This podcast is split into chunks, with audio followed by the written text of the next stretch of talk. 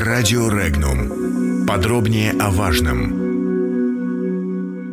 Курильский вопрос. Путь от мира до агрессии. После переговоров с премьер-министром Японии Синдзо Абе президент России Владимир Путин заявил, что встреча на высшем уровне прошла в деловой и конструктивной атмосфере. По словам российского лидера, данная встреча с Абе стала уже четвертой за последние полгода. Такая интенсивность политических связей, по словам Путина, является подтверждением заинтересованности двух стран в развитии сотрудничества на принципах добрососедства, уважения и учета интересов друг друга. Также глава российского государства добавил, добавил, что российско-японское сотрудничество в экономической сфере развивается позитивно. Однако стороны полагают, что в данной области не удалось пока достичь качественных изменений. Кроме того, Владимир Путин подчеркнул, что одной из важнейших тем переговоров был мирный договор между Россией и Японией. Российский лидер отметил, что стороны подтвердили заинтересованность в подписании соглашения. Но впереди кропотливая работа для выхода на взаимоприемлемое решение. В свою очередь, Синдзо назвал данный раунд российско-японских переговоров на высшем уровне прекрасным стартом двусторонних отношений в 2019 году. Также глава японского правительства рассказал, что в феврале в Германии пройдут переговоры министров иностранных дел Японии и России по вопросу мирного договора. Однако профессор Московского государственного лингвистического университета Алексей Плотников считает, что мирный договор в нынешних условиях является абсолютно неприемлемым. Комментарии. Мирный договор в нынешних условиях является э, абсолютно ненужным, неприемлемым, является анахронизмом, является продуктом старых несостоявшихся соглашений. И, собственно, почему э, главная вина здесь э, в срыве того, что когда-то намечалось в 1956 году, лежит на японской стороне. Эти вещи, в принципе, хорошо достаточно известны. В данном случае я просто хотел бы акцентировать внимание на следующем. В мире и в Японии, в частности, очень любят ссылаться на международное право и зачастую пользуются этим явно в стилях спекулятивных. Это обычная политика двойных стандартов, когда из международного права выбирается только то, что выгодно, еще к тому же дополнительным образом трактуется. А вот в этом смысле мы с вами можем зафиксировать абсолютно четкую позицию. 56 год, вторая часть 9 статьи, единственная статья 56 декларации 56 года, в которой говорится о мирном договоре, единственная. А, констатировал факт, что Советский Союз был готов в виде обещания, готов после заключения мирного договора продолжить и, возможно, обсудить вопрос, именно хотел бы применить такую формулировку о передаче Японии Малой Курильской гряды. Вот все, что там было записано. Дело в том, что международный договор двусторонний, многосторонний, он хорош тогда, когда он выполняется э, участниками. Здесь мы с вами можем констатировать следующий факт. Несмотря на все усилия дипломатические и прочие Советского Союза, э, которые он предпринимал с 56 по 60 год с точки зрения реализации, в том числе и 9 статьи, мы получили ситуацию, когда э, со стороны Японии практически на следующий день после заключения этой совместной декларации наруши, начались нарушения э, многочисленные этой декларации и прежде всего нарушение девятой статьи. Когда мне говорят, что Япония э,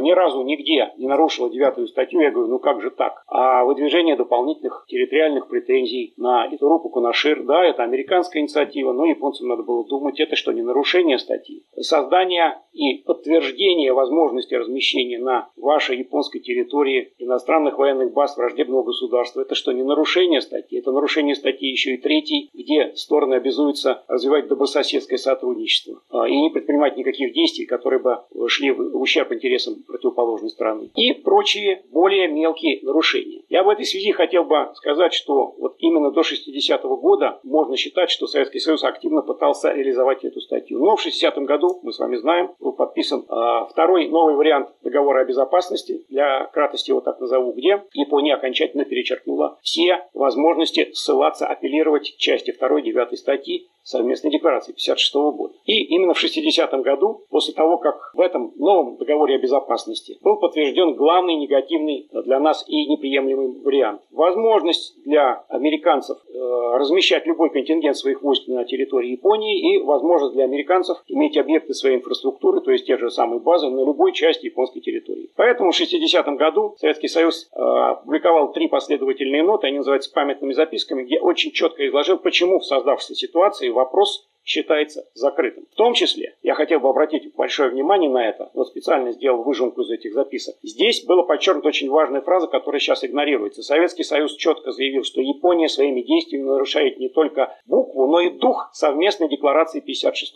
года. Вот это принципиально важно в межгосударственных отношениях. Поэтому ссылаться на это обстоятельство уже более нельзя. И э, мы с вами знаем, резюмирующая часть этих нот, э, Советский Союз заявляет, что территориальный вопрос в отношениях двух стран решен э, и закреплен в соответствующих международных документах, которые должны соблюдаться. Тем временем бывший сенатор, экс-президент и действующий госсоветник Якутии Вячеслав Штыров, говоря об обсуждении возможности передачи Курильских островов Японии, заявил, что принимать решения под влиянием сиюминутных обстоятельств нельзя, какими бы трудными не были эти обстоятельства. Цитата. «Только наивные сладкоголосые люди могут думать, что это внесет разрядку в напряженность вокруг нашей страны. На самом деле для обсуждения этой темы есть внешняя причина. Все-таки японцы немцы не имеют в полной мере суверенитета, полноты власти, в том числе во внешнеполитических и оборонных вопросах. Это протекторат Соединенных Штатов Америки, и поэтому контроль за проливами, входы в Охотское море – это очень важно для них. Они стоят за японцами сзади и подзуживают их. Все больше и больше складывается военный альянс Японии с США. Конец цитаты. При этом Вячеслав Штыров усомнился в том, что японцы принесут России инвестиции не только на Курилы, а на весь Дальний Восток в целом. Это, по сути дела, скрытая продажа, покупка, о которой не говорят открыто, также отметил он. Главный редактор информационного агентства «Регнум» Модест Коллеров отмечает, Сдача Курил Японии против мнения абсолютного большинства народа России. Комментарии. Мы провели в ноябре 2017 года, готовы это повторить, как говорится, масштабнейший репрезентативный опрос об отношении нашего народа к перспективе сдачи Курильских островов. Опрошено было 57 тысяч человек. Такие масштабы мы можем позволить себе, потому что мы проводили опрос долго, э, со всеми нашими мощностями и так далее. Как вы знаете, обычно опросы проводятся по тоже считающейся репрезентативной выборке в 1600 человек. 1600.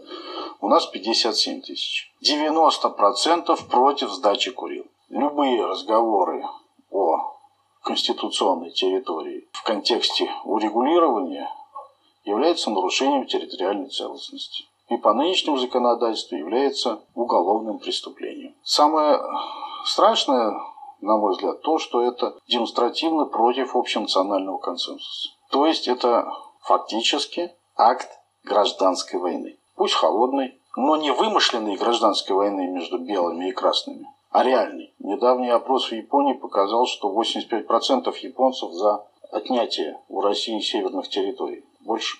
Почему мы должны уважать их общенациональный консенсус и презирать свой собственный? Японским товарищам и соседям и господам надо адекватно понимать, что любые, как бы не было приятно, любые разговоры э, с Россией о аннексии Курильских островов. Это акт агрессии, акт э, агрессии против общенационального нашего консенсуса. Это акт войны. Разговоры Японии об аннексии Курильских островов – это акт войны против России. Кроме того, лукавые формулировки о совместном использовании, инвестиционной и гуманитарной японизации – это тоже деградация, тоже разрушение суверенитета и территориальной целостности. И ее, этой деградации, прецедентный характер ясен, как говорил товарищ Сталин, даже слепому.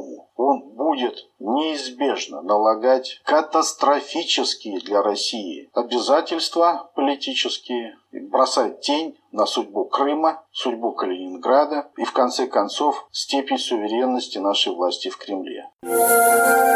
Подробности читайте на сайте Regnum.ru.